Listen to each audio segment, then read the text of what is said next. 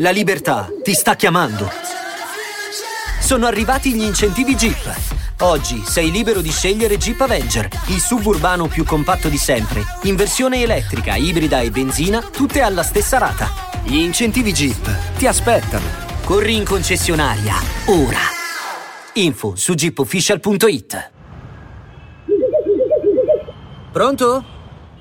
I più forti giocatori del pianeta, i primi 50 giocatori secondo la classifica ATP, andiamo a vedere com'è stato il loro 2023, come potrebbe essere il loro 2024. Trovate i capitoli per riuscire a navigare più rapidamente all'interno di un video molto lungo, ma spero anche molto interessante. Prima della lista, al numero 50, Botic van de Zandschulp. Molti di voi se lo ricordano sicuramente per, per la partita contro Matteo Arnaldi di qualche settimana fa in Coppa Davis, vinta dall'olandese che ha rischiato di creare molti problemi alla formazione italiana, ma Van de Zanschulp è competitivo ormai su alti livelli da circa due anni e mezzo, ha passato la prima parte della carriera a 28 anni, Van de Zanschulp, quindi non è il più giovane giocatore in circolazione, ha passato molti anni a cercare di emergere sul circuito Challenger senza riuscire mai a fare il salto di qualità definitivo, cosa che invece è riuscito a fare durante la stagione 2021, quando c'è stato anche il suo picco di classifica, riuscendo quasi a entrare nella top 20, è un giocatore che sa fare veramente praticamente tutto in campo, nonostante la stazza è in grado di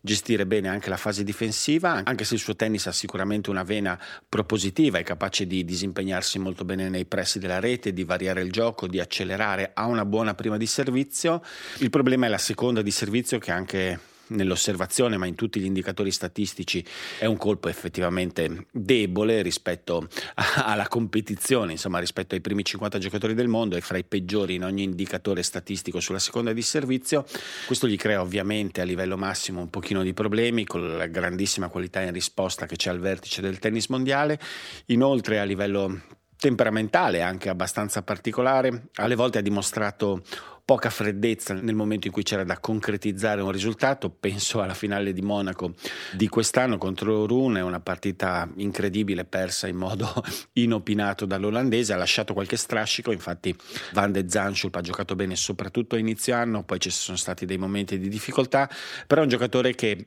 appunto grazie alla sua completezza si è ormai assestato a tanti strumenti per riuscire a mantenere questo livello di classifica, può andare a raccogliere punti in moltissimi luoghi diversi e quindi è possibile che possa oscillare insomma fra la sessantesima e la venticinquesima posizione del mondo e avere dei momenti della stagione di grande competitività soprattutto sul, sul cemento indoor ma anche sull'erba. Insomma sa giocare bene ovunque. Alla posizione numero 49 un giocatore molto più conosciuto perché ha avuto una carriera eccezionale a livello di risultati. Stiamo parlando di Stan Wawrinka che quest'anno è riuscito, perché in realtà poi alla fine è riuscito a tornare nel tennis che conta dopo molte stagioni tormentate dagli infortuni, un rientro difficile anche perché l'età insomma è molto avanzata. Stiamo parlando di un giocatore di 38 anni che però, parole sue, vuole provare ancora a dimostrare di essere competitivo, a vincere ancora qualche torneo. Quest'anno ci è arrivato arrivato vicino ad Umago, ha perso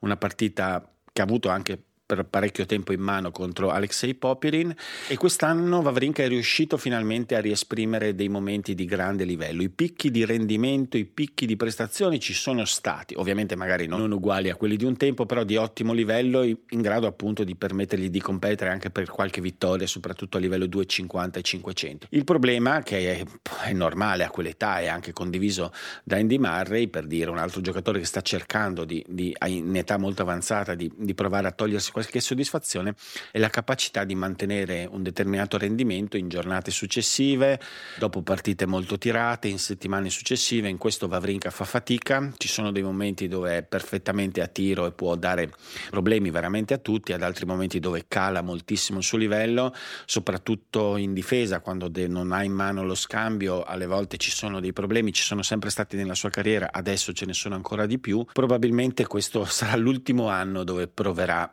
appunto a lasciare come vuole lui. Eh, l'augurio è che riesca a fare un po' come ha fatto Monfis quest'anno, anche se poi Monfis continuerà a giocare, insomma di togliersi qualche soddisfazione, veramente se lo merita è ancora un grande piacere vederlo giocare, vederlo schioccare quell'incredibile rovescio a una mano, ma in generale approcciare al gioco in maniera veramente meravigliosa. Posizione numero 48 per una new entry a livello maggiore, Alexander Shevchenko, questo ragazzo russo 23enne che però dimostra ancora meno della sua età, veramente eh, un volto ancora sbarbatello da, da, fanciullino e quest'anno Shevchenko è riuscito a fare a quello appunto che abbiamo detto ha fatto qualche tempo fa per dire Van de Zanschulp, passare dal livello challenger, vincere parecchio a livello challenger eh, l'anno scorso corso a inizio stagione e portarsi a livello ATP dimostrando di starci assolutamente. Ha raggiunto anche la finale a Metz c'è stato il sussulto della grande vittoria contro il suo connazionale, amico tra l'altro Medvedev a Madrid, che l'ha un po' proiettato sotto l'osservazione di tutti. È un giocatore che ha un atletismo spiccato, soprattutto per quanto riguarda la rapidità, l'elasticità, la capacità di coprire il campo. È un lottatore nato, cioè c'è molta intensità nel suo tennis, anche se è un'intensità ancora da stabilizzare. Sembra essere un pochino ancora troppo in preda agli alti e bassi dal punto di vista emotivo, spesso spesso dovuti a un po' un'iperattivazione e questo ogni tanto gli ha, gli ha, creato qualche scherzo. È un po' come Van de Zanschulp, anche nel suo caso il servizio, la seconda di servizio, ma in generale il servizio è un po' indietro rispetto al resto del gioco. Eh, da fondo campo il dritto può fare estremamente male, il rovescio è abbastanza solido anche se meno penetrante, non è particolarmente a suo agio dalla metà campo in avanti, però è un giocatore che, che ha intensità, che ha grande intensità, che riesce ad avere dei momenti appunto anche di buonissimo livello. La dimostrato a fine stagione, vedremo se saprà confermarsi. La chiave sarà appunto la gestione di questa intensità, se riuscirà a, a stabilizzarla probabilmente potrà mantenere e forse crescere ancora, se invece ci saranno alti e bassi oppure una perdita un po' di questa intensità dovuta anche all'entusiasmo di arrivare sul tour maggiore potrebbero esserci invece delle difficoltà. Al numero 47 un altro giocatore dal temperamento veramente particolare, Ryoshito Nishioka, piccolo, di piccola statura giapponese che non ha nulla del giapponese a livello di temperamento, un temperamento si direbbe latino in un certo senso, vive di grandi momenti anche di escandescenza, può perdere le staffe, il suo tennis è fatto di una grandissima rapidità, è mancino, riesce a giocare fare queste traiettorie estremamente lavorate sul lato del dritto, eh, mentre sul rovescio è capace di, di, sviluppare un po' più di velocità lineare, ovviamente si muove benissimo, il servizio è un punto debole, ovviamente visto lo specimen fisico, anche se in alcuni momenti riesce a gestire molto bene il fatto di essere mancino e quindi a trovare delle, delle soluzioni buone anche al servizio, soprattutto la seconda funziona bene, anche se rimane uno dei giocatori sicuramente più aggredibili, insomma, quando, quando serve. Ha un'ottima sensibilità, una capacità capacità istintiva tattica di grande livello e appunto eh, dà poco ritmo all'avversario perché offre palle molto differenti e riesce a coprire veramente il campo in maniera incredibile. Eh, quest'anno ha vissuto di alti e bassi, c'è stato qualche sussulto, però poca continuità rispetto anche al passato. Eh, ovviamente per lui devono essere tutte le cose a posto, deve essere a posto la testa, deve essere a posto tutto il suo gioco, questo è un po'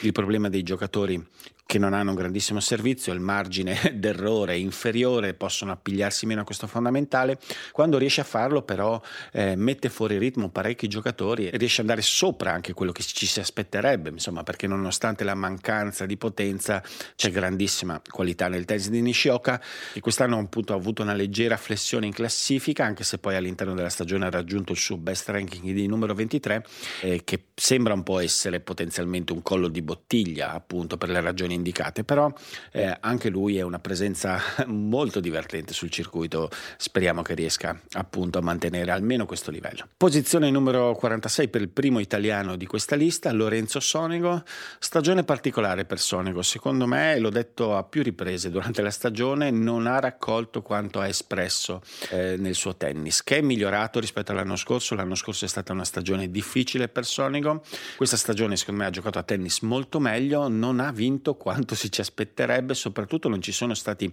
grandissimi picchi a livello di risultato, anche se c'è stato sicuramente il picco a Roland Garros con quel grandissimo torneo, quella vittoria strepitosa contro Andrei Rublev, e quindi torneo importante, un momento di grande tennis. Anche in altre situazioni durante l'anno ha giocato molto bene però appunto poca continuità, poca capacità di riuscire a mettere due, tre, quattro partite di grandissima qualità in fila, e, insomma un anno di assestamento, la classifica comunque buona, secondo me c'è margine per, per poter salire un po', ovviamente adesso sul circuito viene conosciuta la sua difficoltà soprattutto sul lato del rovescio, questo eh, sì che ci sia un target un po' abbastanza facile a livello tattico contro di lui e, e, gli sta complicando un pochino le cose, quindi deve essere tutto il resto del suo gioco essere a puntino, secondo me è un'evoluzione eh, possibile per riuscire a, a, risalire ancora ulteriormente in classifica, cercare di essere più deciso e più di qualità nel, nell'approcciarsi verso la rete dove secondo me gli istinti sono buoni,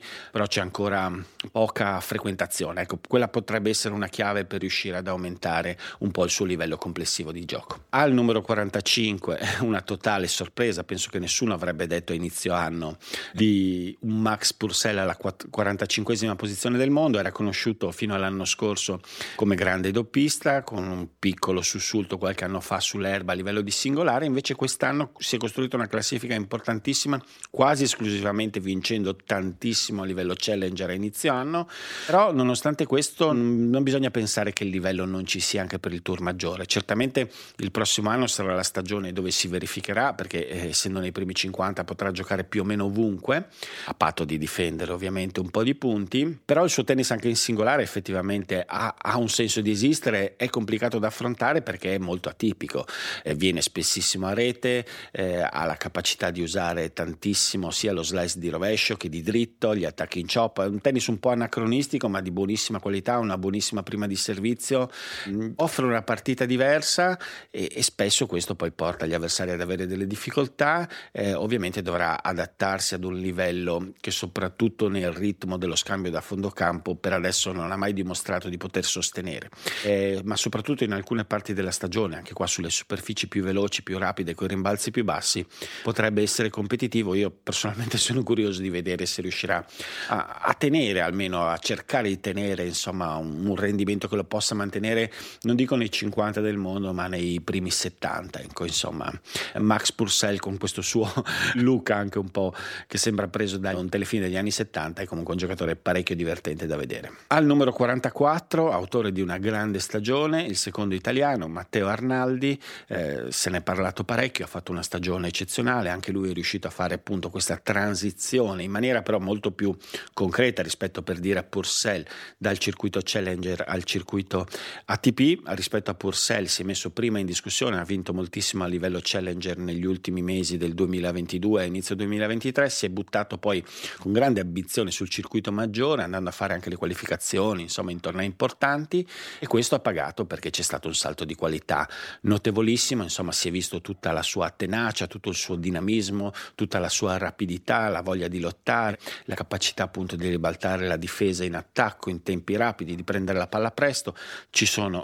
dei problemi ancora, abbiamo detto tante volte, sul servizio, nei pressi della rete c'è, c'è ancora un po' di caos, non c'è tutto perfetto dal punto di vista tecnico, eh, sarà interessante capire poi a livello proprio di risultati se riuscirà eh, immediatamente ad assestarsi in, a questo livello e addirittura a incrementare oppure si potrebbe avere qualche scompenso. A livello di rendimento puro in campo, eh, secondo me c'è la capacità di poter stare a questo livello e anche a un livello superiore, tranne ovviamente per i momenti in cui viene abbandonato parecchio dal servizio, lì diventa veramente un po' difficile per lui, eh, però certamente c'è l'attività attitudine per stare, per provare ancora a migliorare. Stagione importante quella prossima, eh, la prima completamente sul tour maggiore e che potrà partire da una posizione importante, insomma la classifica è buona, gli consentirà l'accesso veramente eh, a tutto quello che vorrà. Al numero 43 insieme a Max Purser la presenza più, più imprevedibile, più imprevista all'interno di questa top 50, sto parlando di Sebastian Hofner, giocatore 27enne austriaco, eh, che anche lui grazie a una serie di performance eccezionali a livello challenger, è riuscito a proiettarsi molto eh, rapidamente, molto in alto anche in classifica, anche grazie poi a degli exploit sul tour maggiore, soprattutto pensiamo agli ottavi di finale a Roland Garros, insomma che hanno rimpolpato di punti il suo ranking e l'hanno portato effettivamente a una posizione insospettabile. È, è sorprendente perché è un tennista che non ha dato in precedenza segnali di, di, appunto, di poter avere questo possibile salto di qualità dal punto di vista tecnico, eh, sa fare abbastanza bene tutto in campo, ha un buon servizio, un buon dritto, un buon rovescio, riesce a tenere un buonissimo ritmo da fondo campo, a spingere bene, eh, se la cava anche relativamente sotto rete, insomma nei momenti eh, buoni, insomma è in grado di giocare bene un pochino ovunque, però senza senza appunto picchi eccezionali, eppure appunto questa, questa, costanza, questa continuità insomma si è tradotta anche sul tour maggiore dove poi ha ottenuto qualche buon risultato, qualche semifinale a livello di 2,50. Eh, come al solito, come sto dicendo per i tennisti che hanno avuto quella, questa parabola simile, poi si tratta di riuscire a stabilizzarsi con una calendarizzazione, una programmazione totalmente diversa. Una delle cose che capitano a questi giocatori che scalano molto rapidamente il ranking, che riescono a sfruttare il circuito dove stanno giocando, in questo caso il Challenger, per, per fare molti punti e avanzare tantissimo, è che nella stagione successiva poi si, si trovano a dover giocare immediatamente a un livello maggiore, sul tour maggiore, quindi con delle logiche ovviamente diverse. Bisogna vedere se riuscirà Hofner come altri a, a tradurre, a concretizzare, a stabilizzare il livello raggiunto quest'anno. Chi questo livello, anzi ben altro livello, l'ha raggiunto ormai quasi vent'anni fa è Andy Murray che continua la sua lotta dopo l'operazione all'anca di qualche anno fa per cercare di ritornare ad un livello insomma, che lo soddisfi, sta facendo tantissima fatica. A fine anno c'è stata anche l'ennesima separazione da Ivan Lendl che testimonia un momento di difficoltà, c'è della frustrazione evidente in Andy Murray che si accorge di non riuscire a ritrovare il livello di un tempo, ma soprattutto di non riuscire a ritrovare la capacità di, di giocare bene eh, in giornate successive con continuità, eh, di riuscire a avere qualche sussulto poi verso la fine dei tornei che gli possa dare qualche vera soddisfazione. Eh, alle volte è proprio sembrato non riuscire proprio a fare l'ultimo, eh, l'ultimo passo per vincere un torneo, vincere una grande partita, anche se il suo approccio in campo è incredibile, insomma la sua voglia di lottare eh, si è vista già inizio anno con la partita incredibile con Kokkinakis in Australia, in generale al solito ha dato tutto, eh, però adesso in questo momento sembra effettivamente mancare, mancare un, un, pochino di tutto, manca un po' ovviamente di, di, capacità di copertura che tanto ha fatto la differenza per lui un tempo, capacità di, di appunto difensiva, di, di contenimento, eh, non riesce a portare quelle che sono delle doti ottime, questo è un problema che è stato tutta della sua carriera nei pressi della rete, però gli manca il gioco di cucitura, proprio l'attitudine a, a cercare di avanzare attaccare, di aggredire, di togliere tempo, anche perché sul lato del dritto ha dei problemi, ha sempre avuto dei problemi a fare questo, perché effettivamente a rete poi le doti sono sempre state notevolissime, ma non è mai riuscito a ribilanciare il suo gioco anche per renderlo meno faticoso. Lui si trova adesso in una situazione paradossale, a differenza di Vavrinka, nella quale avrebbe la necessità di accorciare un po' i tempi di gioco, gli scambi per preservare energia e brillantezza, e però non riesce a farlo, anzi riesce a farlo ancora meno di un tempo e quindi si trova a dover giocare giocare delle partite durissime che gli succhiano energie, non riesce mai poi a, a, portare a conclusione. Insomma, penso che quel sogno suo sia di vincere qualche altro torneo. Vediamo se andrà oltre il Wimbledon di quest'anno. Comincia a esserci qualche sensazione che potrebbe essere un po', diciamo, vicino alla fine della sua carriera definitivamente. Posizione numero 41 per Mackenzie McDonald che ormai da qualche tempo si sta stabilizzando un pochino a questo livello, giocatore americano eh, non altissimo, molto rapido, capace di prendere la palla estremamente presto, quindi gioca tutto su una, sul ritmo, sulla capacità di anticipo, si esprime particolarmente bene sul cemento outdoor, ovviamente fa molta fatica invece eh, soprattutto sulla terra battuta, è un giocatore di buona qualità, gli manca un pochino di potenza e questo eh, poi alla fine appunto sta sta, limitando un po' la sua crescita, anche se in alcuni contesti è molto insidioso. Highlight della sua stagione la vittoria su Nadal. Sappiamo che Nadal non era in grande condizione, però è stata una vittoria simbolicamente importante per lui. E rimane ovviamente in questo momento della sua carriera assolutamente la possibilità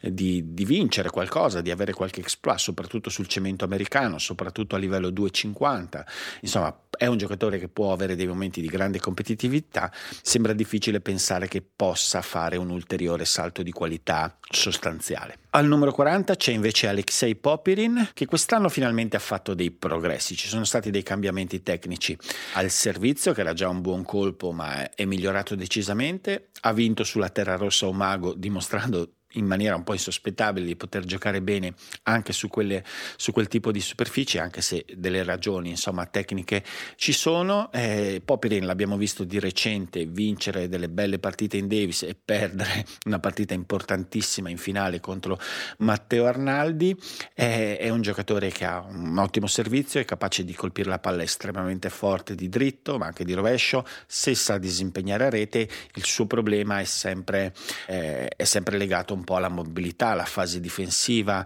ha un temperamento che ogni tanto ha dei vuoti anche di intensità e questo per adesso non gli ha fatto raccogliere un, quello che è sicuramente eh, un potenziale tecnico abbastanza importante che potrebbe permettergli di crescere ancora in classifica. Ecco, a differenza di altri, qui sembra esserci il margine per poter fare ancora dei passi in avanti, avvicinarsi alla top 20, non è del tutto impensabile. Certamente eh, bisognerà cercare ancora di sia di limare le problematiche problematiche dal punto di vista della velocità degli spostamenti, ma anche eh, riuscire a trovare un'identità di gioco ancora più precisa e soprattutto applicata con continuità e con intensità, cosa che alle volte invece manca a Popperin che ha dei momenti veramente di vuoto all'interno della stagione preoccupanti. Posizione numero 39 per un giocatore eh, che, che a me ha colpito quest'anno, sto parlando di Roman Safiullin, ex numero 1-2 a livello junior tanti anni fa, eh, giocatore che ha sempre posseduto delle doti notevoli, che però ha fatto una fatica bestiale appunto a tradurre questa qualità mostrata fin da piccolino poi sul tour maggiore per una serie di problematiche fisiche di vario tipo. E quest'anno, ma è già un paio di stagioni, che sta cominciando a mettere il naso nel circuito maggiore. Quest'anno l'ha fatto in maniera molto decisa, soprattutto nel finale di stagione, anche a partire da Wimbledon. Insomma, ci ricordiamo il quarto di finale eh, disputato proprio contro Yannick Sinner a Wimbledon. Eh, gioca estremamente bene, colpisce fortissimo, colpisce prestissimo per la statura che non è, eh, non è incredibilmente alta, serve anche estremamente bene. Eh, se la cava a rete, sa fare tutto, eh, è un giocatore di grande qualità eh, proprio esecutiva, colpisce veramente estremamente bene la palla, ogni tanto un po' monocorde, nel senso che tende a giocare sempre in grandissima spinta, in un certo senso ci sono delle analogie con quello che può essere il tennis di Karatsev, di Rublev, fatto di, di, appunto, di colpi pieni, giocati al limite della linearità pura, dell'essere piatti quasi, insomma, anche se poi nel tennis moderno non esiste questo modo di colpire realmente, o almeno non con continuità continuità, però insomma questo gioco dà la grandissima difficoltà, dal coefficiente di rischio molto alto che in alcuni momenti paga, paga alla grande e, e, lascia anche a bocca aperta chi lo guarda e anche forse gli avversari, altri momenti ovviamente invece si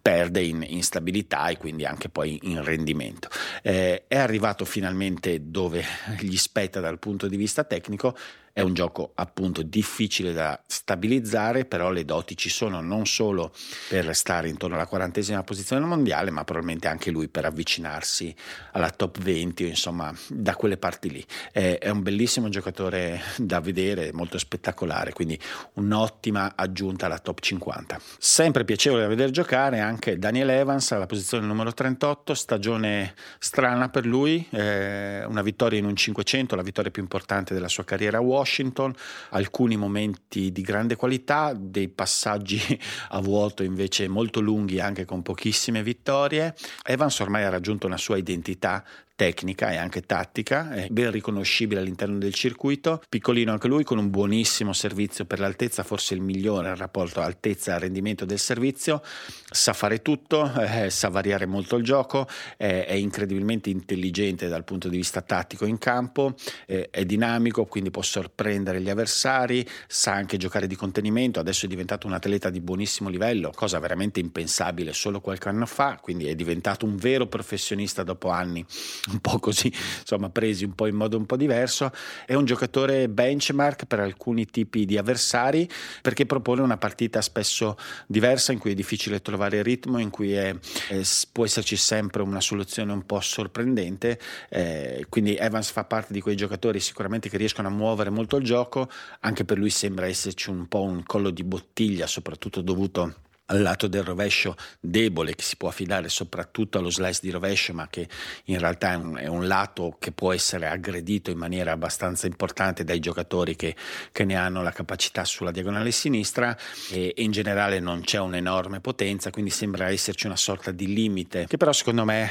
può, può essere esplorato fino, a, fino, anche lì fino a, ad avvicinarsi alla top 20 c'è già arrivato abbastanza vicino in carriera. Secondo me può ancora pensare ambire a, a ritornare tornare a quel livello di gioco e a togliersi delle soddisfazioni durante l'anno un po' su tutte le superfici, perché è diventato nel tempo capace anche di giocare bene sulla terra rossa, incredibilmente. Al numero 37 un giocatore che non si sta vedendo da un po' sul circuito, Borna Cioric, nuovamente in difficoltà dal punto di vista fisico. Nel 2022 c'era stata quell'incredibile settimana a Cincinnati, nel 1000 di Cincinnati vinto in maniera dirompente un po' dal nulla, grazie a una settimana clamorosa soprattutto al servizio. In questa stagione invece invece c'è stato qualche buon passaggio sulla terra battuta, penso alla semifinale ottenuta a Madrid, i quarti a Roma, poi ci sono stati alcuni buoni risultati nell'estate americana sul cemento con qualche semifinale qua e là, però ovviamente una stagione che non è riuscita a confermare quell'incredibile sussulto dell'estate 2022. Eh, bisogna un po' appunto cercare di capire a cosa era dovuto quel sussulto, a una prestazione sul servizio enorme, eh, i suoi problemi fisici soprattutto alla spalla, alla schiena, insomma probabilmente non gli permettono di, di, avere sempre quel fondamentale e sempre la componente fisica per il suo tennis determinante al massimo e quindi ci sono queste continue oscillazioni di rendimento di un giocatore che quando è in forma ha una solidità, una compattezza e una, e, e una capacità comunque di, di, presa agonistica sulle partite importante, quindi di buon livello, un livello che può essere effettivamente da primi 30, primi 20 giocatori del mondo senza tanti problemi, però eh, con lui è sempre un po' un'incognita capire in che condizioni fisiche riuscirà ad affrontare una stagione. Al numero 36 invece un giocatore che si è visto parecchio di recente, Arthur Fiss, ancora 18 anni, uno dei più promettenti giocatori della Next Gen ed uno dei sicuramente più promettenti giocatori di Francia che attende da mo' un giocatore appunto che possa competere per il massimo livello del tennis mondiale. Eh, Fils quest'anno insomma ha dimostrato di esserci, ha già vinto sul tour, ha fatto delle buonissime prestazioni, ha raggiunto delle finali, ha dimostrato di essere un atleta impressionante, un giocatore giocatore estremamente solido, con una buonissima qualità già nei due fondamentali, dritto, il rovescio soprattutto, il dritto magari leggermente più macchinoso, ma insomma un colpo con il quale riesce a sviluppare potenza, ha un buon servizio, in generale la sua dinamica in campo, la sua capacità appunto di difendersi e contrattaccare di buon livello, come ho detto in altre occasioni rispetto ai suoi illustri predecessori, insomma questi giovani che si sono affacciati poco prima di lui di grandissimo livello già in alto, molto in alto in classifica, forse sembra mancare un po' la scintilla scintilla tecnica, qualche elemento che proprio riesca a, a distinguerlo, a fare la differenza. Sembra che gli scorra un po' meno tennis rispetto ad alcuni suoi appunto quasi coetanei, però il livello è già altissimo, bisogna vedere appunto quanto progresso riuscirà ad aggiungere stagione dopo stagione, però eh, sicuramente approccia al 2023 vista, vista l'età giovanissima, insomma come una delle forze emergenti del circuito. Chi di forza ne ha parecchio? Al numero 35, la posizione 35 in classifica, Aslan Karatsev, che è riuscito quest'anno a ritrovarsi, insomma c'era il timore che potesse ricadere nell'oblio, insomma risprofondare nei, nei, meandri della bassa classifica, invece Karatsev quest'anno eh, è riuscito in alcune occasioni veramente a far vedere un, un, livello simile a quello incredibile di qualche anno fa che lo lanciò in maniera dirompente sul circuito in modo completamente inaspettato, è uno di quei giocatori che ha fatto questa transizione fra il livello challenger e, e il circuito ATP tardi e in modo clamoroso perché c- c'è stato un momento tre anni fa veramente di livello eccezionale da parte di Caraz quest'anno si è rivisto in alcune occasioni penso a Madrid eh, ma anche in altri momenti della stagione. Il livello è stato altissimo anche a fine stagione qualche buonissima prestazione. È il solito Karatsev che però sembra aver trovato una continuità nella sua imprevedibilità, nel senso che il suo è un tennis come quello di Safiullin e di altri difficilissimo da stabilizzare perché dà il coefficiente altissimo di difficoltà, questo suo modo straordinario di colpire la palla, però anche di cercare sempre eh, soluzioni vincenti, sempre la linearità, sempre l'aggressività, ovviamente lo porta a non poter mantenere sempre stabilità di livello, però quando la settimana è quella giusta c'è da preoccuparsi per tutti gli avversari e quest'anno ci sono state varie settimane giuste, quindi eh, a fasi alterne, però se si guarda tutta la stagione c'è stata una sua particolarissima continuità, il ranking. Numero 35, insomma, lo avvicina a quello che dovrebbe essere insomma, l'espressione del suo livello in termini di classifica, secondo me può accrescere ancora, però c'è questa instabilità che con lui bisognerà sempre tenere in considerazione. Altro giocatore assolutamente instabile, piovuto di colpo sul circuito, anche se si sapeva avere delle doti, è Christopher Eubanks, numero 34. C'è stato un momento della stagione, soprattutto sull'erba, eh, dove ha veramente incantato col suo tennis iperaggressivo, il serve in volley, questo servizio di grandissima qualità, eh, questo suo modo di approcciare con entusiasmo e grande grande brillantezza il gioco. C'è stato questo sussulto grandissimo, appunto, vincendo eh, a Mallorca e giocando un grandissimo torneo di Wimbledon. Poi sono tornate a esserci delle difficoltà, la solita difficoltà nell'avere anche lui continuità, un gioco estremamente difficile e da stabilizzare. Eh, non ci sono stati sussulti di, di, quel livello lì. Il prossimo anno sarà interessante capire eh, se con una preparazione di un certo tipo, con una classifica di un certo tipo, quindi con una programmazione di un certo tipo, eh, potrà riuscire a, a, dimostrare insomma, di poter stare a questo livello con continuità. Il tennis suo è divertentissimo, certamente come nel caso di Karatsev, ma ancora di più perché è ancora più offensivo, è difficile mantenere, mantenerlo stabile, però in alcune situazioni può essere estremamente competitivo ed è sicuramente un personaggio ottimo per il tennis mondiale. Al 33, una delle garanzie ormai del circuito, uno dei giocatori più, più continui che ci siano, Laszlo Gere, giocatore serbo che quest'anno a differenza degli altri anni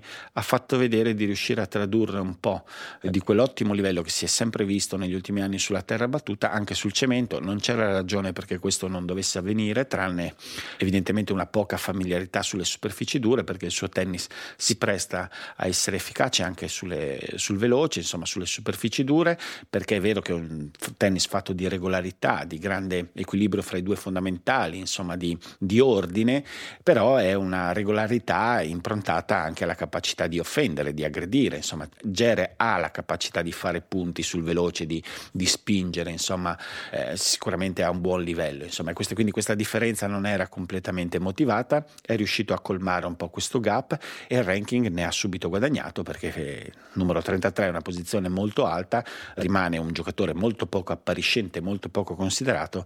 ma come alcuni giocatori italiani ben sanno è da, è da tenere sempre in considerazione. Al numero 32 invece un altro esponente del tennis completamente imprevedibile come Karatz, come Eubanks, anche se contratti diversi, Alexander Bublik, stagione assurda come insomma è sempre un po' particolare l'approccio suo al tennis, fatta di alcuni exploit, penso ad Halle, penso alle buonissime prestazioni indoor sul veloce di fine anno, altri momenti dove non c'era modo per lui di vincere una partita, alti e bassi continui che seguono sicuramente il suo temperamento ma anche le sue caratteristiche tecniche che, che sono fatte parte di un tennis brillantissimo che può produrre passaggi di grandissimo livello, però che ha anche degli elementi molto fragili. Penso alla seconda di servizio, estremamente insicura e instabile, penso al dritto che non è un colpo sempre completamente affidabile, eh, penso alla gestione complessiva tattica all'interno delle partite che non è sempre lucida. Questo porta nei momenti in cui non c'è quel minimo di equilibrio psichico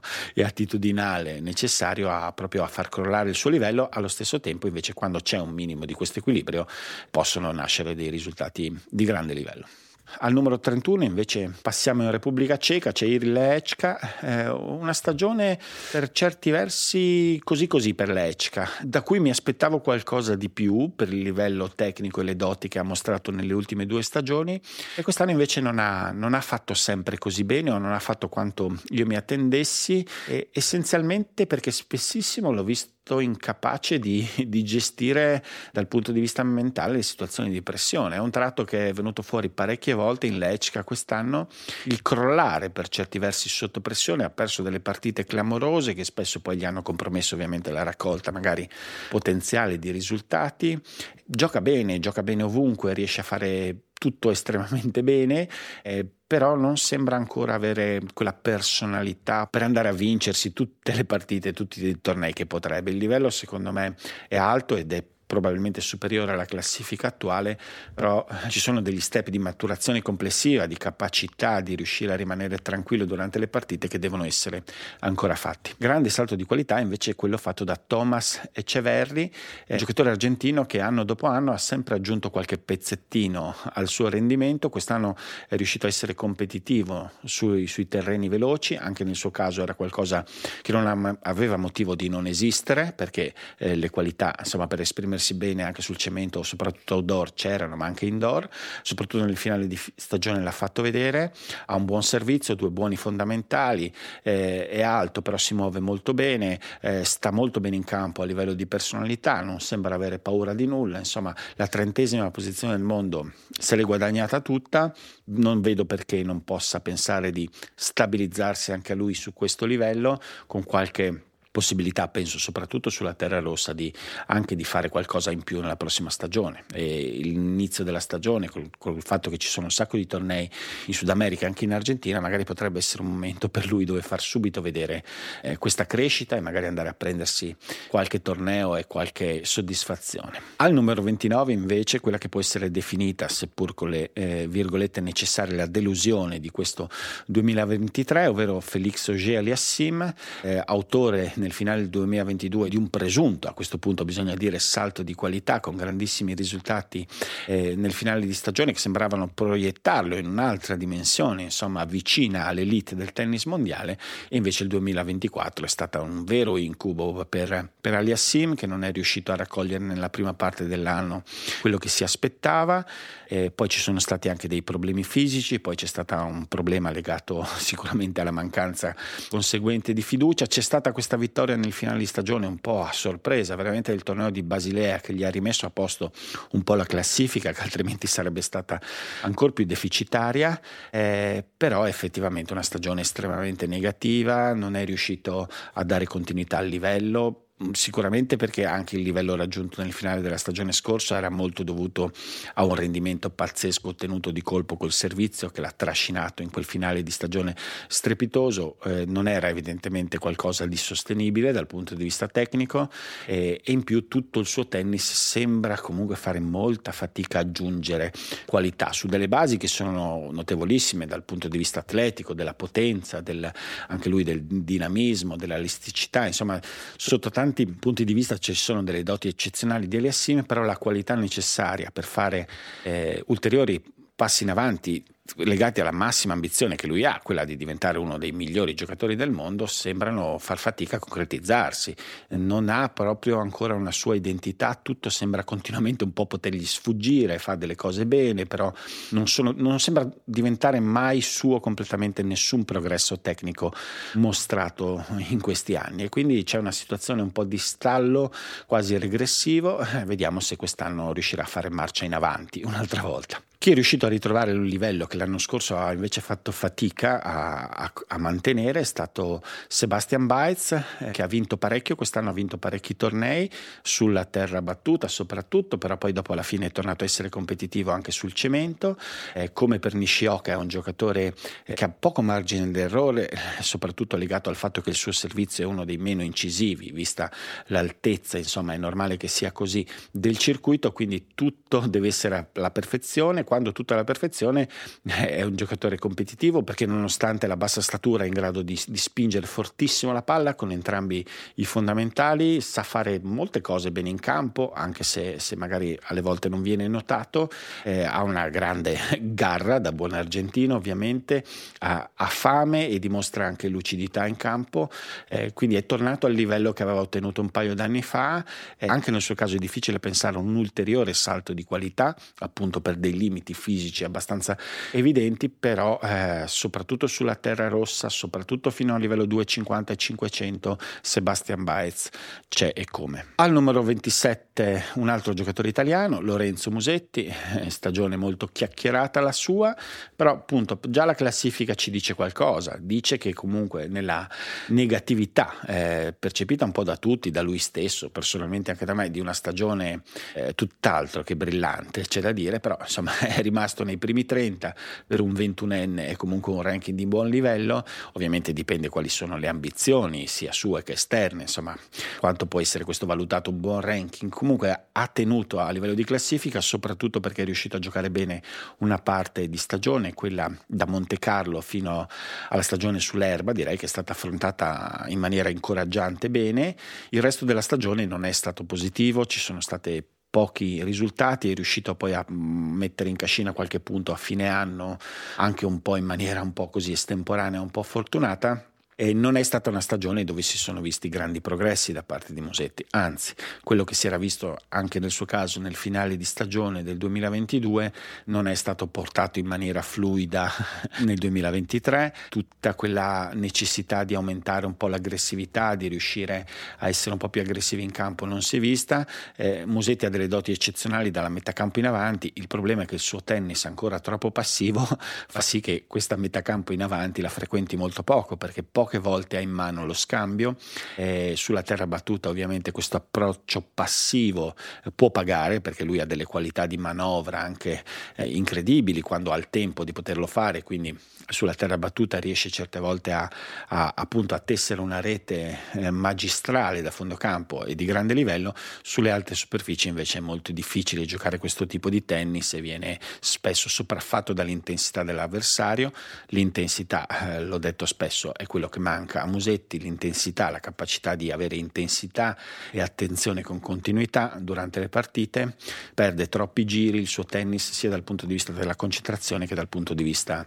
eh, tecnico e tattico. Quindi c'è la speranza che ci possano essere dei progressi quest'anno che viene, insomma, in questo senso, ha aggiunto al suo team Corrado Barazzutti, vedremo se questo potrà portare a qualcosa di meglio per un giocatore che quando gioca così lascia un po' l'amaro in bocca perché si intravede dietro questa mancanza di aggressività invece un potenziale tecnico, insomma, che potrebbe effettivamente essere di grandissimo livello. Chi è in una fase di stallo anche Aleandro Davidovic Fochina, qualche bagliore qua e là, anche lui un po' come ho detto di Sevchenko un po' di tempo fa, ha questo problema della gestione dell'intensità, è un giocatore fin troppo intenso, fin troppo emotivo, eh, che vive troppo di alti e bassi dal punto di vista emotivi e questo non gli consente di avere una stabilità in grado di fargli esprimere quello che, che è una strumentazione diciamo tecnica di buonissimo livello. È, è un giocatore rapido, eh, veloce, allo stesso tempo potente, gioca bene di dritto, gioca bene di rovescio, sa fare la palla corta, eh, sa proiettarsi verso l'avanti anche se non è sempre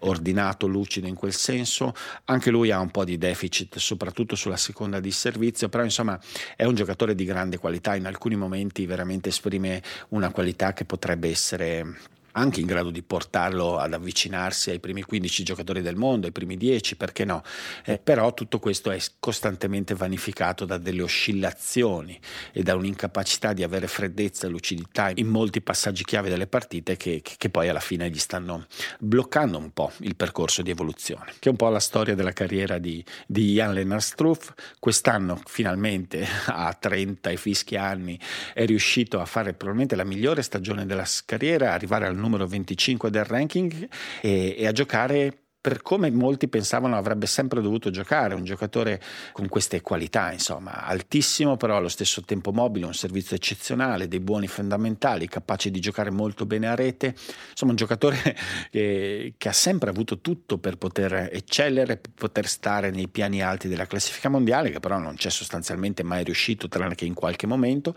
Quest'anno ci è riuscito molto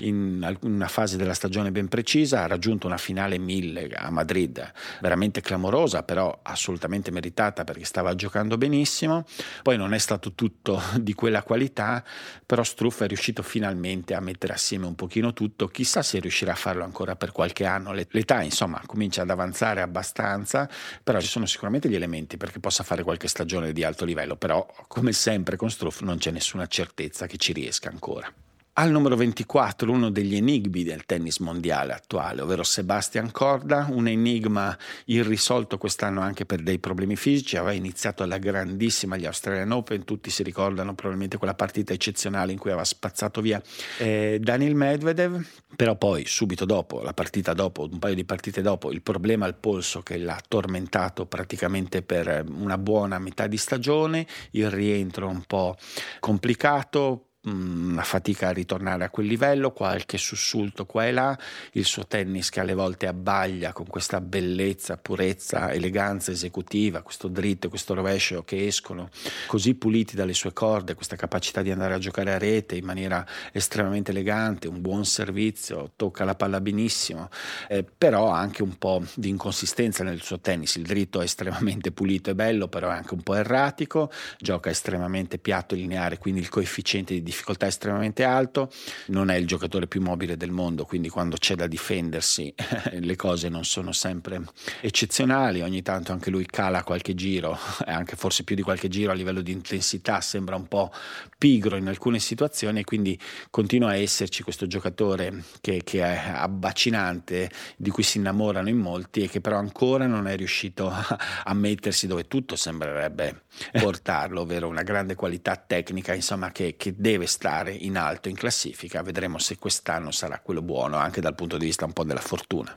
Al numero 23, molto meno elegante di Sebastian Corda, però a livello di rendimento evidentemente sullo stesso piano, Talons Grigspur, altro giocatore che qualche anno fa, un po' eh, in ritardo rispetto a quello che si pensava, ha fatto il salto di qualità, è riuscito a passare da, da, un, da grandi successi a livello challenger. Poi sul tour maggiore lui si è piazzato in maniera molto decisa, ogni anno sembra eh, continuare a progredire un po', un giocatore estremamente potente nella combinazione servizio e dritto, eh, magari un po' più ballerino sul rovescio, non il più rifinito, insomma quando c'è da toccare la palla, eh, però è un tennis che comunque riesce a funzionare quasi ovunque perché sa giocare bene anche sulla terra rossa, nonostante sembri soprattutto un giocatore molto aggressivo, però funziona anche sulla terra rossa, gioca bene sull'erba, ha vinto eh, sull'erba, gioca bene da sempre sul cemento, eh, anche Sinner Sinner si è accorto un paio di volte quest'anno che quando Grigspur comunque gioca bene i set sono, possono essere complicati anche per i giocatori di alto livello,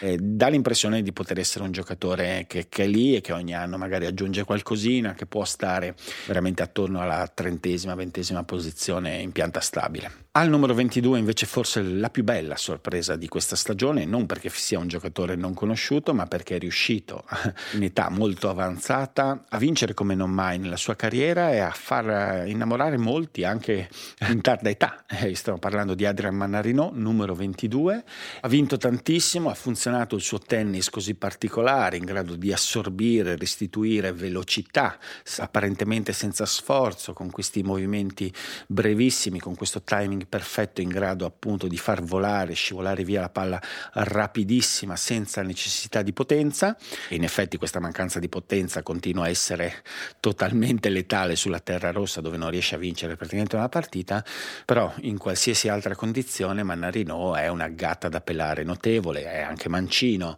E adesso sembra avere veramente piena consapevolezza di quanto possa essere efficace e il suo tennis e lo gestisce in maniera veramente meravigliosa, è stato uno spettacolo, sinceramente, personalmente, vederlo in alcune occasioni quest'anno e, e speriamo che riesca a regalare un'altra stagione di questo livello. Insomma. Al numero 21 Francisco Serundolo, eh, che ha fatto una stagione importante secondo me, perché senza sussulti strepitosi è stato estremamente costante, ha dimostrato ancora una volta di poter giocare bene ovunque e questo l'ha portato insomma a un ranking eccezionale. Solo un paio d'anni fa c'era chi lo prendeva in giro, chi l'aveva preso in giro per quella semifinale un po' fortunosa ottenuta a Miami. In realtà, dietro quella semifinale, poi si è visto esserci un giocatore che sicuramente fonda il suo gioco su questo dritto di, di grande potenza, estremamente penetrante, molto difficile da gestire per chiunque, ma poi in generale c'è un pacchetto complessivo completo, serve bene, gioca bene anche di rovescio, eh, riesce a difendersi, però anche a spingere, insomma eh, sta estremamente bene in campo, eh, non ci sono stati dei sussulti, chissà se mai riuscirà ad avere effettivamente un ulteriore scarto in, in meglio a livello di, di, qualità e di livello, però intanto essersi stabilizzato intorno alla ventesima posizione mondiale, insomma è già qualcosa che sorprende molti e insomma è un grande obiettivo, insomma un grande risultato per lui. Grande risultato anche per il numero 20 complimenti per Ugo Umber che dopo due anni veramente di purgatorio, di grandissima difficoltà, dopo quella vittoria di Halle appunto un paio d'anni fa, che sembrava averlo lanciato insomma parecchio in alto. Poi c'era stato questo crollo un po' di rendimento, dovuto anche a, a una serie di, di, motivazioni varie, sia fisiche che non fisiche. È un giocatore che sembrava veramente essersi smarrito e che però piano piano ha ricominciato ancora l'anno scorso a livello challenger a ricostruire un po' una classifica che era completamente crollata e non sempre convincendo. Io l'ho visto giocare tanto e per tanti mesi ci sono stati dei grandi problemi a livello proprio di fiducia eh, in Umberlo. Gli ho visto perdere delle partite eh, inquietanti proprio per le difficoltà psicologiche nel gestire la pressione in alcuni momenti magari per lui importanti, però piano piano si è ricostruito, invece nel finale di stagione in particolare ha raccolto anche senza tanta esitazione quanto seminato durante i tornei, ha vinto, eh, è tornato addirittura nella top 20 numero uno di Francia, è un giocatore che ha qualità, ha un tennis anche bello da vedere e insomma fa piacere vederlo ritornato a un livello che addirittura è sorprendente perché la top 20 sinceramente non pensavo potesse raggiungere raggiungerla così rapidamente. Un giocatore che ha sempre avuto un potenziale da, da, top 30 a top 20 è Nicolas Jarry, anche lui ha vissuto anni molto difficili a seguito di una vicenda legata al doping, da cui lui poi è uscito pulito, ma insomma che ha, ne ha distrutto il ranking, che ha dovuto ricostruire anche lui con molta pazienza e con molte difficoltà iniziali. Quest'anno si è riavvicinato a una posizione in classifica che poi gli ha permesso di attaccare la stagione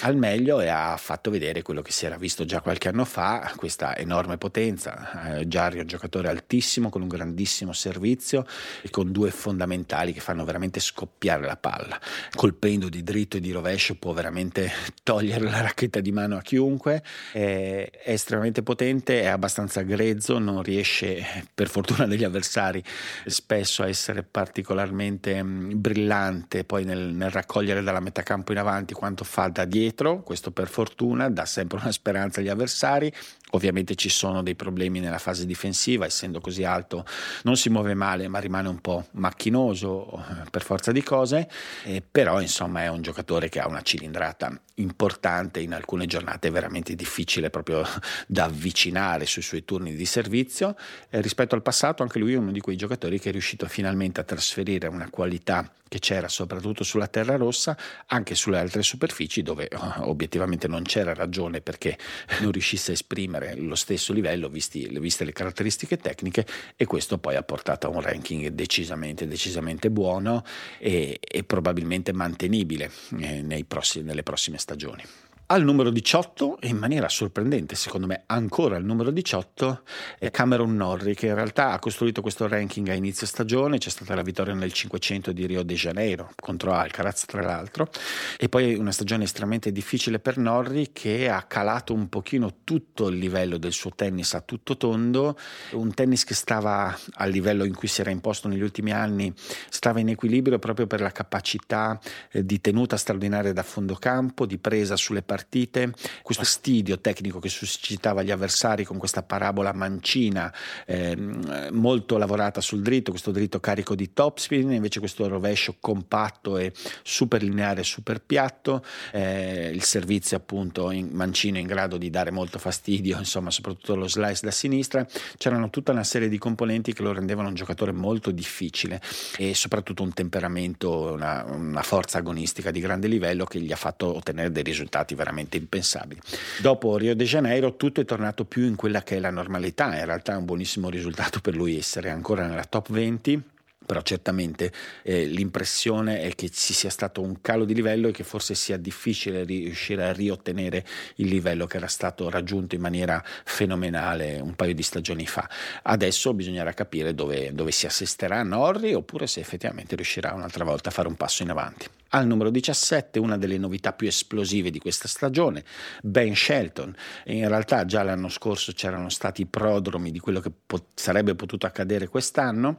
eh, con grandi vittorie a livello challenger per questo giocatore venuto un po' dal nulla, dal mondo del college, quindi non intercettato negli anni passati eh, dal tennis di alto livello, insomma non, non, non, lo si è visto arrivare, è arrivato un po' a fari spenti, però poi quando li ha accesi eh, è, insomma, è stato abbagliante, è stato notevole notevole sicuramente il suo exploit agli Australian Open, ha raggiunto i quarti di finale, tutti insomma hanno eh, stropicciato gli occhi, il suo ranking è salito subito, poi c'è stata una grande difficoltà di risultati, molto lunga, è durata a lungo, in cui però Shelton ha fatto una cosa che non viene raccontata secondo me abbastanza bene, il fatto che lui per la prima volta abbia affrontato appunto il tour mondiale, la prima volta è andato fuori dagli Stati Uniti a giocare per la prima volta sulla terra rossa, per la prima volta sull'erba, per la prima volta in Europa e, e tutto questo gli ha portato a pochissime vittorie, però a moltissima esperienza anche perché in quel periodo lo si è visto fare una cosa anche qua raccontata troppo poco. Ha cercato costantemente di completare il suo tennis, cercando velocemente di, di, di fare cose che non aveva mai fatto. Ha cominciato a giocare molto più lo slice di rovescio, a fare tanti tantissimo serve in volley, a venire molto in avanti. Questo gli ha fatto perdere una quantità enorme di partite, apparendo parecchio confuso anche dal punto di vista tattico, però evidentemente era un piano ben definito, l'ha raccontato lui stesso, per cercare appunto di, di, di bruciare le tappe, di, di, fare esperienza, di migliorare in situazioni di totale discomfort, uscendo completamente dalla sua zona di comfort e poi tutto questo è stato raccolto nel finale di stagione, c'è stata la semifinale eh, agli US Open, c'è stata insomma la vittoria a Tokyo, altre grandi partite, la vittoria su Sinner, e, è un giocatore che, che, sembra avere un enorme potenziale, ha sicuramente tennisticamente molti meno anni dell'età eh, anagrafica e questo appunto fa pensare che possano esserci dei margini di crescita notevoli, anche perché sembra imparare molto rapidamente, quindi è un numero 17 proiettato secondo me molto in avanti a livello di classifica e a livello di potenziale già già a inizio della stagione prossima. Insomma, è sicuramente un giocatore eh, da tenere d'occhio perché la combinazione fra potenza, eh, energia complessiva e capacità di apprendimento, il fatto di essere mancino, insomma, ne fa una combinazione veramente pericolosa per tutti quelli che sono i giocatori che lo precedono in classifica attualmente. Al numero 16 un suo connazionale, Francis Tiafo, oltretutto i due si sono incontrati in una partita crocevia nei quarti di finale dello US Open Tiafo ha affrontato secondo me una stagione complessa in cui il segnale positivo è che sia riuscito a rimanere nella top 20 e avere una continuità per certi versi che non ha mai avuto in carriera e la classifica lo testimonia, però allo stesso tempo, soprattutto post US Open, eh, a me è sembrato accusare il colpo. Tiafo aveva probabilmente moltissime ambizioni per quello US Open dopo la semifinale dell'anno precedente, l'aver perso così con Shelton deve essere stato un colpo duro e, e che non è stato secondo me assorbito completamente, quindi adesso bisognerà capire se Tiafo riuscirà soprattutto dal punto di vista mentale a, a, a ricomporsi a trovare trovare l'energia per andare a cercare i risultati che la sua ambizione sicuramente vuole. Tiafo però ha una caratteristica un po' particolare e anche insidiosa per lui stesso, che è quella che deve spesso trarre energia dall'esterno per cercare di andare sopra le righe per ottenere i risultati. Dal punto di vista proprio del, del temperamento eh, tende a disattivarsi, a scaricarsi se il contesto, se tutto non è eh, esaltante probabilmente come lui vorrebbe fosse fosse, quando riesce a trovare una determinata energia il suo tennis si accende, è capace di cose notevolissime, di un livello veramente alto, però può anche spegnersi, può anche esaurirsi. Nel finale di questa stagione è sembrato esaurito, vediamo se riuscirà ad accendersi, ovviamente eh, è difficile accendersi adesso perché ogni passo da qui in avanti è più difficile, se arriva una semifinale slam si vuole la finale, si vuole la vittoria,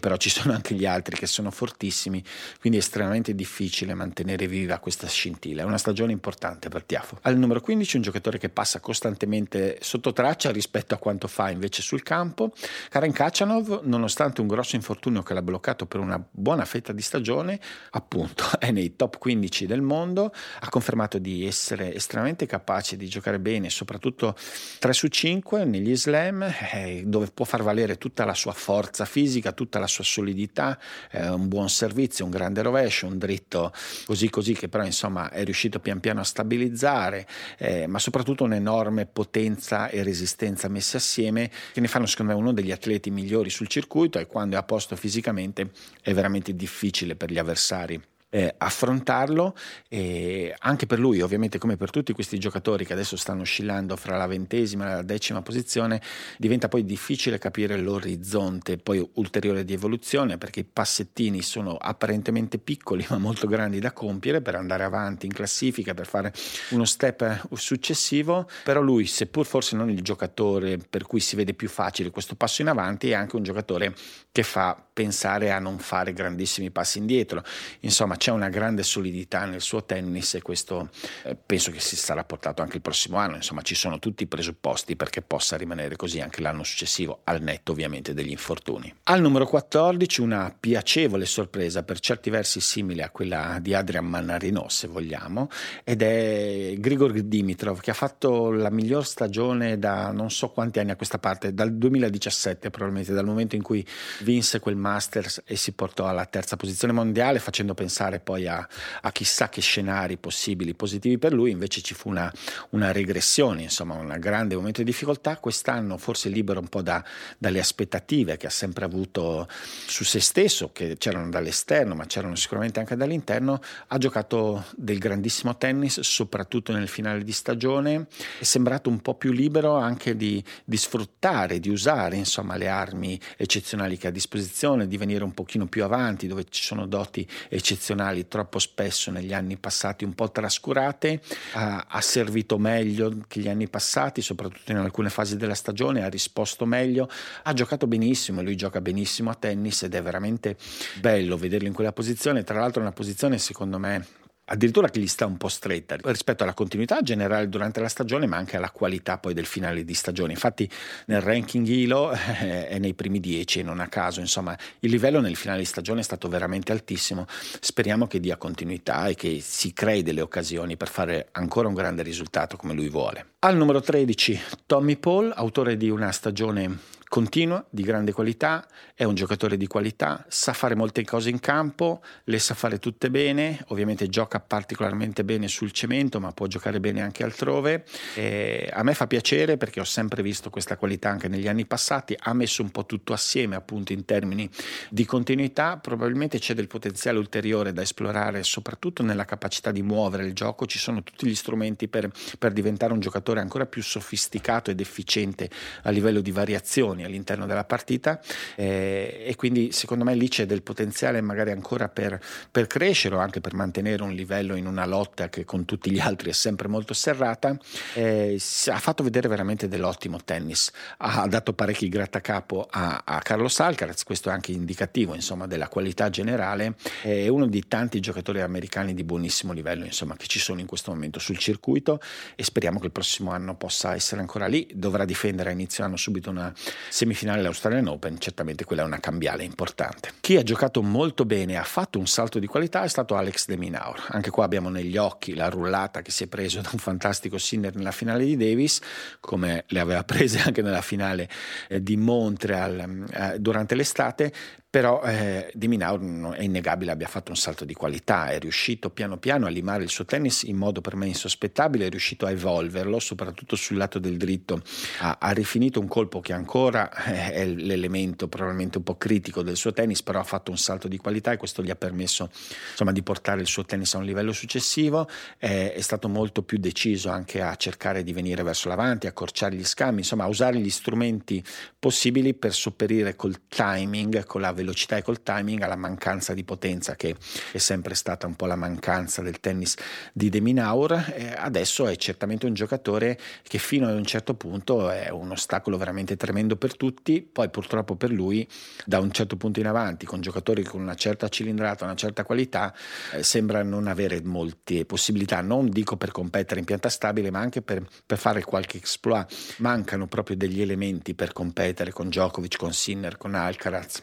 e con Medvedev, insomma ci sono delle difficoltà arrivare lì, però certamente insomma siamo, siamo, siamo, nei pressi, per tutti gli altri è sempre complicato e non piacevole trovarsi De Minauri insomma di fronte. Al numero 11, sorprendentemente ancora al numero 11, insomma almeno per l'impronta generica lasciata sulla stagione, Casper Rudd che però è al numero 11 per una ragione ben precisa, per la finale a Roland Garros e per la finale poco precedente di, nel 1000 di Roma. Quei due risultati l'hanno salvato e gli hanno consentito, comunque sono due risultati eccezionali, soprattutto la finale di Parigi, di tenere una grandissima classifica, però essere fuori dalla top 10 con una finale slam vuol dire che il resto della stagione non è stata granché. Lui comunque con la sua solidità è riuscito a prendere vari punti in vari momenti della stagione, quindi a, a comunque a rimpolpare un po' la classifica, a tenerla alta, però è stato un anno veramente difficile per Rud che in moltissimi momenti è sembrato in difficoltà tecnica, cioè non riuscire a tenere il livello delle stagioni precedenti senza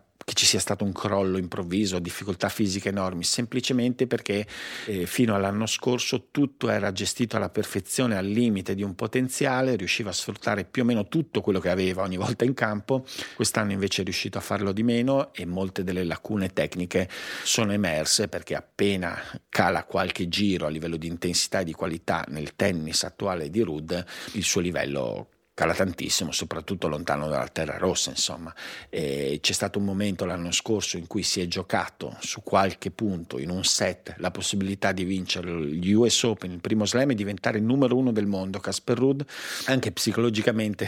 passato quel, que, quell'occasione, quel momento che sarebbe stato già il coronamento di una carriera insospettabile, di una carriera, forse anche dal punto di vista psicologico non è stato facilissimo riconsiderarsi, insomma, ad un livello un po' più consono consono, insomma. Al numero 10 Taylor Fritz, eh, insomma se uno finisce la stagione in top 10 non si può dire che sia stata una stagione negativa, però Fritz continua ad avere delle difficoltà soprattutto negli slam, poi a, a esprimersi al meglio, ha fatto bene perché è un giocatore che ha raggiunto una sua completezza, una sua maturità, è uno dei migliori server, ha uno dei migliori servizi del circuito, da fondo campo, da dietro, eh, insomma sa, sa imporre grande qualità, grande ritmo, rimangono dei limiti tecnici dalla metà campo in avanti, eh, nella possibilità di gestire ritmi diversi all'interno delle partite, eh, ma soprattutto sembra non esserci ancora una piena fiducia in se stessi per provare a trasportare il livello che c'è anche negli negli slam, ovviamente poi negli slam per un top 10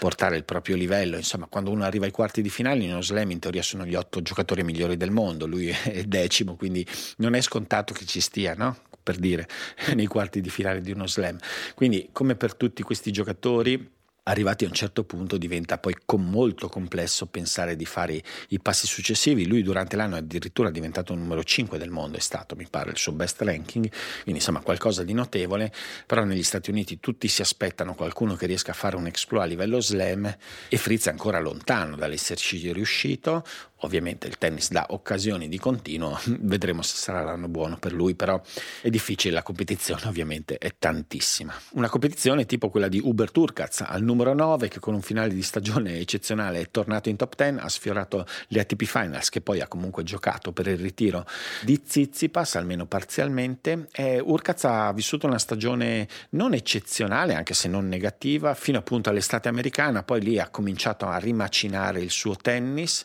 E che fino a quel momento era un po' in difficoltà perché a parte la grandissima capacità costante, stabile al servizio, è probabilmente uno dei giocatori col servizio più efficiente, migliore insomma sul circuito, il resto del suo tennis sembrava un po' scollato, c'erano delle difficoltà in risposta, delle difficoltà col dritto, è riuscito un pochino a rimettere i cocci assieme a fine anno e quando riesce ad avere un livello buono nella, nella tenuta da fondo campo, nella capacità comunque di entrare negli scambi e risposta, allora sulle superfici veloci diventa veramente un osso duro per tutti perché togliergli il servizio è difficilissimo. E, ehm, e quindi Urkaz si conferma, c'erano molti scettici sulla sua capacità, sulle sue potenzialità di mantenersi a questo livello negli anni passati, anche perché lui è un giocatore poco appariscente a livello di personalità, alle volte anche particolare a livello di movenze, eccetera. Non tutti riescono a decifrare la sua qualità, che è una qualità fatta anche di una grandissima capacità di spostamento, nonostante la stazza. È un giocatore che ha poi delle doti notevoli nei pressi della rete, insomma, non è solo servizio servizio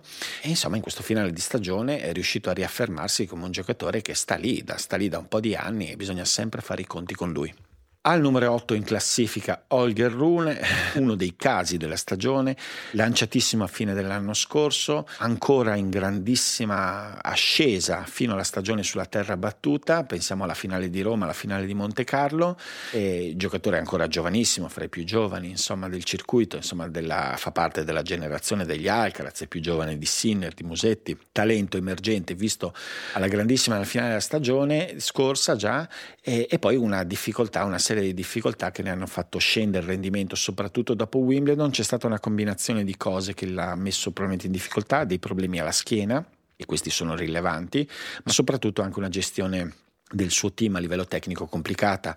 c'è stata la separazione, un po' un tira e molla con Muratoglu, poi sembrava dovesse essere un riavvicinamento col suo vecchio allenatore Lars Christensen, poi adesso nel finale di stagione è arrivato Becker, quindi c'è stata della confusione dal punto di vista della gestione tecnica e si è visto in campo per una parte della stagione, quella finale fino alle ultime settimane dove c'è stato un recupero, Rune è sembrato confuso, con poca identità, con dei problemi fisici, quindi in un momento di difficoltà si è ripreso nel finale di stagione, ha avuto accesso alle finals giocando bene gli ultimi tornei della stagione, che sembrava scontata inizio anno, è arrivato anche il numero 4 del mondo. Rune comunque, nonostante le difficoltà, è un talento di primissimo ordine. Secondo me se con Becker si instaurerà una certa sintonia, ci sono tutti gli elementi perché già dal prossimo anno possa ritornare assolutamente iper competitivo a livello di primi 4, 5, 6 giocatori del mondo, perché ci sono tutte le doti, c'è tutto tutto per poter stare da quelle parti. Poi ovviamente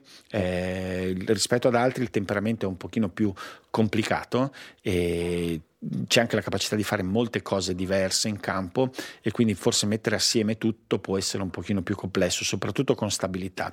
Ecco, quel, il punto interrogativo è sulla stabilità di rendimento. Anche lui è un giocatore che vive di troppi alti e bassi a livello di intensità e di attenzione legati al nervosismo, alla carica è troppo oscillante dal punto di vista emotivo e questo secondo me in alcuni momenti gli si ritorce contro. Al numero 7, sorprendente dal mio punto di vista, Alexander Zverev tornava da un infortunio gravissimo, insomma la caviglia avvenuto nella semifinale del Roland Garros 2022 e invece Zverev è riuscito a costruirsi una stagione veramente importante, veramente solida, a ritornare sostanzialmente dov'era, che è un, una notizia notevolissima visto appunto l'infortunio, però è anche un po' una situazione dove era già da un po' di anni, nel senso che Zverev, come un po' Tsitsipas, sembra essere in una fase di stasi nella sua evoluzione complessiva come tennista. Eh, se noi pensiamo allo Zverev di 4-5 anni fa è più o meno lo stesso giocatore di adesso. Ci sono i soliti problemi sulla seconda di servizio, i soliti problemi su questo dritto che può funzionare bene e poi sparire e lasciarlo completamente a piedi. Ci sono le qualità strepitose a livello di spostamento per la stazza, la prima di servizio eccezionale, il rovescio eccezionale, ci sono però le difficoltà nei pressi della rete. Insomma, è più o meno lo stesso giocatore di grandissima qualità, in grado anche così com'è di poter essere fra i migliori al mondo però non ci sono state delle aggiunte negli ultimi anni e quindi lui è in quella situazione dove gli altri si stanno muovendo, soprattutto i più giovani, e lui invece è sempre un pochino fermo lì, però eh, razionalmente rispetto a dove veniva dall'inizio di stagione è comunque già un grandissimo risultato. Al numero 6 Stefano Zizipas, ah, per cui si possono dire un po' le stesse cose di Zverev, ovvero è un po' di anni che è in una fase di stasi tecnica, addirittura di regressione, soprattutto sul suo punto fragilissimo del rovescio. Anche per lui ci sono delle componenti fisiche ovviamente meno gravi rispetto a Zverev, c'è questo problema sempre al braccio destro, gomito, spalla, non si capisce esattamente cosa che forse un po' inficia soprattutto il suo lato sinistro già così fragile e in generale un po' di difficoltà a, ad evolversi ulteriormente, a, a contenere insomma questa venuta di tanti giocatori giovani che l'hanno sorpassato in questa corsa per essere gli eredi insomma di Djokovic, Nadal e Federer, quindi anche un momento di difficoltà psicologica psicologica, potrebbe essere un anno importantissimo da parte di Tsitsipas che è un giocatore ambiziosissimo che probabilmente se si vedrà costantemente superato o lontano dai suoi obiettivi potrebbe avere una sorta di, di grossa difficoltà psicologica che si è già vista quest'anno. Vediamo se l'anno prossimo riuscirà effettivamente a fare uno scarto che è difficile per lui soprattutto per, per motivazioni tecniche. Quel lato del rovescio lì è estremamente fragile contro i primi 4, 3, 4 giocatori del mondo è un problema e può esserci tutto quello che si vuole, ma con quel lato così debole è veramente difficile affrontare Medvedev, Sinner, Alcaraz e Djokovic. Al numero 5 Andrei Rublev che sta veramente, e la classifica lo esprime, sta, sta, scavando tutto il suo potenziale attuale perché Rublev eh, alla quinta posizione del mondo è un grandissimo risultato, lui deve esserne secondo me orgogliosissimo perché è un giocatore che rispetto ad altri ha dei limiti tecnici, eh, li ha sempre avuti e, e, e fa fatica a superarli appunto perché sono dei limiti strutturali, intrinseci. Sotto certi versi, penso alla seconda di servizio, penso penso alla pochissima familiarità con tutto quello che accade dalla metà campo in avanti, però ha limato tutto il suo tennis, è diventato uno dei giocatori più continui, nonostante questo temperamento incontrollabile, questi, questi, questa, questa rabbia, questa frustrazione che continua a emergere durante le sue partite, però lui riesce a rimanere adesso dentro le partite, gioca bene torneo dopo torneo, stagione dopo stagione, è, è migliorato moltissimo sul lato del rovescio, soprattutto nel rovescio lungolinea, ma anche nella tenuta di, della diagonale, tira fortissimo, sbaglia poco, eh, anche qua probabilmente c'è un collo di bottiglia con i primi 3-4 giocatori del mondo però a differenza di Zverev e di Tsitsipas sembra esserci energia e sembra esserci costantemente una ricerca anche di un piccolo miglioramento, un'ostinazione a cercare comunque di provarci a fare questo salto di qualità ulteriore che però forse anche rispetto agli altri due è anche più difficile da compiere. Al numero 4, rullo di tamburi per tutti gli appassionati italiani, Yannick Sinner, insomma se ne è parlato tantissimo in quest'ultimo periodo, autore di una stagione di grandissimo livello, autore di un salto di qualità, non semplice periodo di forma di fine stagione, ma salto di qualità complessivo. Ha fatto una stagione splendida se si tralascia il periodo sulla Terra Rossa dove c'è stato un momento di vera difficoltà, forse importante anche quello a livello di crescita, diciamo attitudinale, però sicuramente di difficoltà tecnica. I progressi notevoli ci sono stati sul servizio, che soprattutto nel finale di stagione ha cominciato a funzionare veramente alla grande in termini di prima in campo, di, di efficacia della seconda, ma anche di, di precisione, di capacità di variazione della prima, di difficoltà di lettura da parte dell'avversario,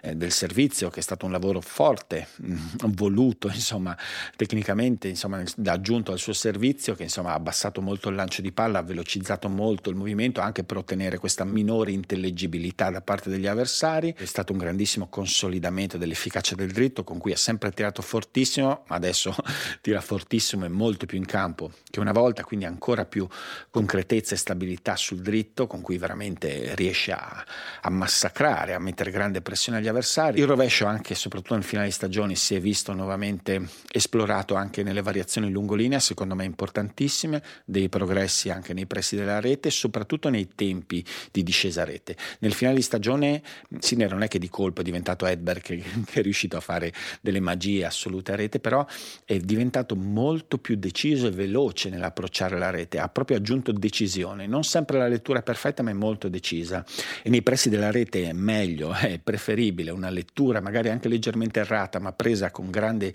decisione e velocità che magari una lettura perfetta ma, ma lenta e poco, poco, poco decisa sostanzialmente. Ecco, Sinner in questo è migliorato moltissimo e in generale sembra esserci un po' più di tranquillità, secondo me molto a seguito della tranquillità che, della qualità che ha ottenuto sul servizio, una tranquillità nella gestione delle situazioni di pressione, ci sono state vittorie importantissime con giocatori fortissimi nel finale di stagione, insomma gli si imputava di non aver battuto molti giocatori forti e nel finale di stagione li ha battuti ripetutamente tutti, quindi è stato un salto di qualità. Ovviamente eh, però non è sufficiente. Prossimo anno, soprattutto a livello slam, ci sarà l'aspettativa iniziativa sua, ma anche dall'esterno ovviamente, di trasferire questa qualità anche nei tornei più importanti del mondo. Le capacità ci sono, però ovviamente gli altri non stanno fermi, il livello è altissimo e non è scontato che possa mantenere proprio la qualità del finale di stagione, ma probabilmente non è neanche necessario proprio il livello assoluto di qualità per,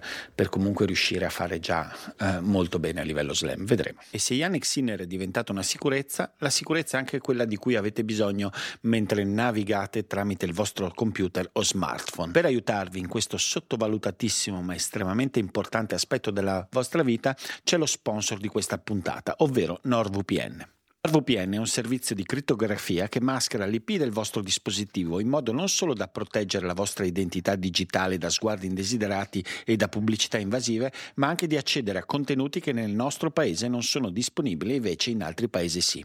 Ad esempio, durante le feste è possibile utilizzare NordVPN per accedere a sconti non disponibili in Italia, come anche nel caso desideriate viaggiare è possibile accedere a delle tariffe speciali appunto sempre non disponibili nel nostro paese. Anche io personalmente personalmente ho conosciuto NordVPN proprio così, per accedere a dei contenuti digitali, in particolare alle qualificazioni del torneo di Wimbledon, quando queste non erano disponibili in Italia. Ma NordVPN non è solo una VPN, infatti è una VPN con una funzione di antivirus inclusa che si chiama Threat Protection, che funziona anche quando la vostra VPN è spenta. Quindi direi che ci sono tutte le ragioni per farci almeno un pensierino e se passate tramite il link che vi lascio in descrizione avrete la possibilità di accedere a uno sconto esclusivo e 4 mesi extra sui piani biennali. Oltre ad ottenere il piano Plus, che comprende NordVPN più il gestore di password NordPass, ad un prezzo speciale. Tutto questo tra l'altro lo puoi provare con la massima tranquillità grazie ai 30 giorni di prova gratuita con la formula soddisfatti o rimborsati. Al numero 3 Daniel Medvedev, quest'anno è stata una stagione particolare per Medvedev che ha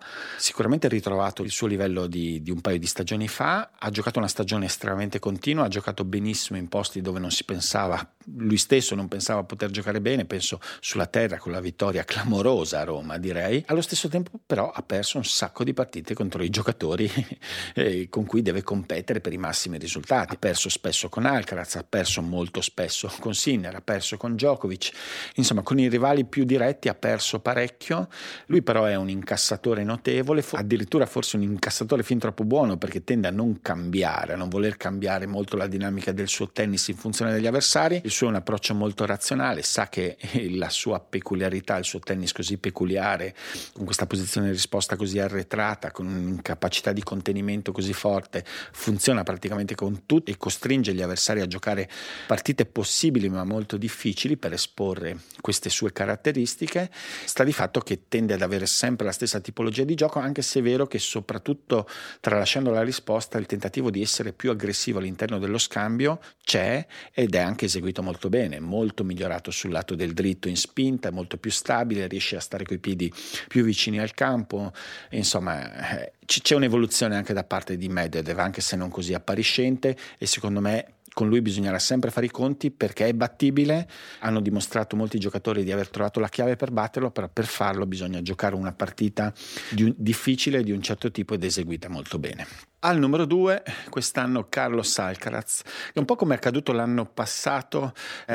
ha visto una leggera ombra sulla sua stagione per un finale appunto non eccezionale, c'è stato un calo di rendimento nell'ultimissima parte della stagione che un pochino ricalca quanto accaduto in maniera un po' più macroscopica l'anno scorso, però la stagione di Carlos Alcaraz è stata assolutamente sensazionale, la vittoria di Wimbledon su tutto, è sorprendente la vittoria poi in finale perché Djokovic sembrava lanciatissimo e la sua performance dal secondo set in avanti in quella finale effettivamente rimarrà, rimarrà a lungo. Si è confermato e si è esaltato ancora di più tutto quanto di buono si era già visto nel recente passato in questa stagione. Alcaraz ha questa capacità di utilizzare tutto il campo in maniera istintiva e per certi versi in modo esaltante, esplosivo, incontenibile per gli avversari. È un tennis estremamente spettacolare quando è a puntino. La considerazione che va fatta, che, che sembra essere sempre più evidente col passare del tempo, anche se stiamo parlando di un giocatore giovanissimo, è che non bisogna probabilmente neanche attendersi da Alcaraz la stabilità assoluta dei campioni che l'hanno preceduto. Questo essenzialmente per due ragioni. Una perché il coefficiente di difficoltà del suo tennis tennis è elevatissimo e quindi rimane umanamente insomma comprensibile che non possa esprimersi sempre allo stesso livello. Il rischio totale, l'aggressione totale che lui mette negli scambi, anche la difficoltà nell'accettare fasi eh, lunghe, difensive, fasi di contenimento, partite o set di contenimento fanno sì che poi ovviamente nei momenti di esaltazione sia tutto magnifico però che possano esserci degli scompensi, dei cali leggeri di forma e di prestazione. Il secondo motivo di questa stabilità che forse non sarà mai, chi lo sa, potrebbe non essere come quella di chi l'ha preceduto, sta nel fatto di un temperamento un po' diverso. Lui ha più volte detto che deve divertirsi in campo, che deve stare in un certo modo in campo per riuscire a esprimersi ed è probabilmente un'esigenza che qualcosa deve sacrificare all'altare della continuità relativamente, perché insomma la sua stagione è stata anche estremamente continua, se vogliamo, insomma, su quando c'è così tanto talento, insomma, c'è anche per forza continuità, però sono arrivate alcune sconfitte, ha perso ancora con Yannick Sinner un paio di volte dimostrando di soffrirlo dal punto di vista tecnico proprio perché non riesce ad affrontare una partita di contenimento. Alcaraz e sul puro ritmo da fondo campo, senza il tempo per le sue variazioni, va un po' fuori giri, si innervosisce. È stato abbastanza nervoso e poco lucido anche nella semifinale degli US Open con Medvedev. Dopo un primo set molto combattuto, è andato un po' nel panico come per l'opposizione, forse inaspettata eh, da parte di Medvedev che spesso invece gli aveva dato strada libera in passato. Ci sono degli elementi di vulnerabilità, per fortuna che ci sono, e però questi elementi di vulnerabilità sono anche del potenziale ulteriore di crescita. Sicuramente il servizio è un fondamentale che è tutt'altro che, che malvagio allo stato attuale, che però può crescere ancora, dargli più punti diretti. C'è appunto un potenziale di crescita a livello di maturità tattica all'interno delle partite, perché Alcaraz spesso non accetta di giocare in contenimento lunghi tratti della partita come piano tattico di una partita, però è in grado di farlo, quindi se riuscirà a trovare anche un po' un equilibrio fra la fase difensiva e offensiva un pochino più di tranquillità potrebbe diventare ancora più difficile da affrontare già di quanto non sia adesso. Al numero uno Novak Djokovic che a dispetto dei 36-37 quanti anni sono continua a vincere, continua a vincere tantissimo, quest'anno è arrivato a dritto un mezzo set dal Grande Slam, poi in questi giorni si sono sentite cose un po' incomprensibili a seguito di un paio di sconfitte con Sinner eh, è come se adesso il suo entrare nella prossima stagione sia da ridimensionare. Djokovic ha giocato una delle sue migliori stagioni della carriera appare in piena forma continua a dimostrare questa sempre più spiccata abilità di aggiungere cose di cambiare anche il suo tennis più confortevole in funzione della necessità. Quest'anno ha affrontato alcune partite con un'aggressività spiccata, proprio nella presa in mano dello scambio, nella spinta col dritto. Penso alla semifinale con Alcaraz a Parigi, ma anche il primo set contro Alcaraz a Wimbledon, la finale contro Sinner alla TP Finals dopo averci perso nel girone, e con un approccio diverso per cercare ancora di aggiungere delle cose al suo tennis per tenere testa a questi ragazzi, ovviamente emergenti, fortemente emergenti. Lui ha ancora tutti gli strumenti, l'integrità fisica per tenere tenere testa a tutti, a tutti loro. Certamente non è scontato che vinca sempre, che non vinca come quest'anno, certamente non è scontato che possa cambiare qualcosa in corso d'opera già l'anno prossimo, però all'entrata della stagione 2024 ancora Djokovic ha tutte le carte per essere sostanzialmente ipercompetitivo e anzi quello che ha probabilmente le maggiori possibilità di vincere parecchio il prossimo anno anche rispetto agli altri.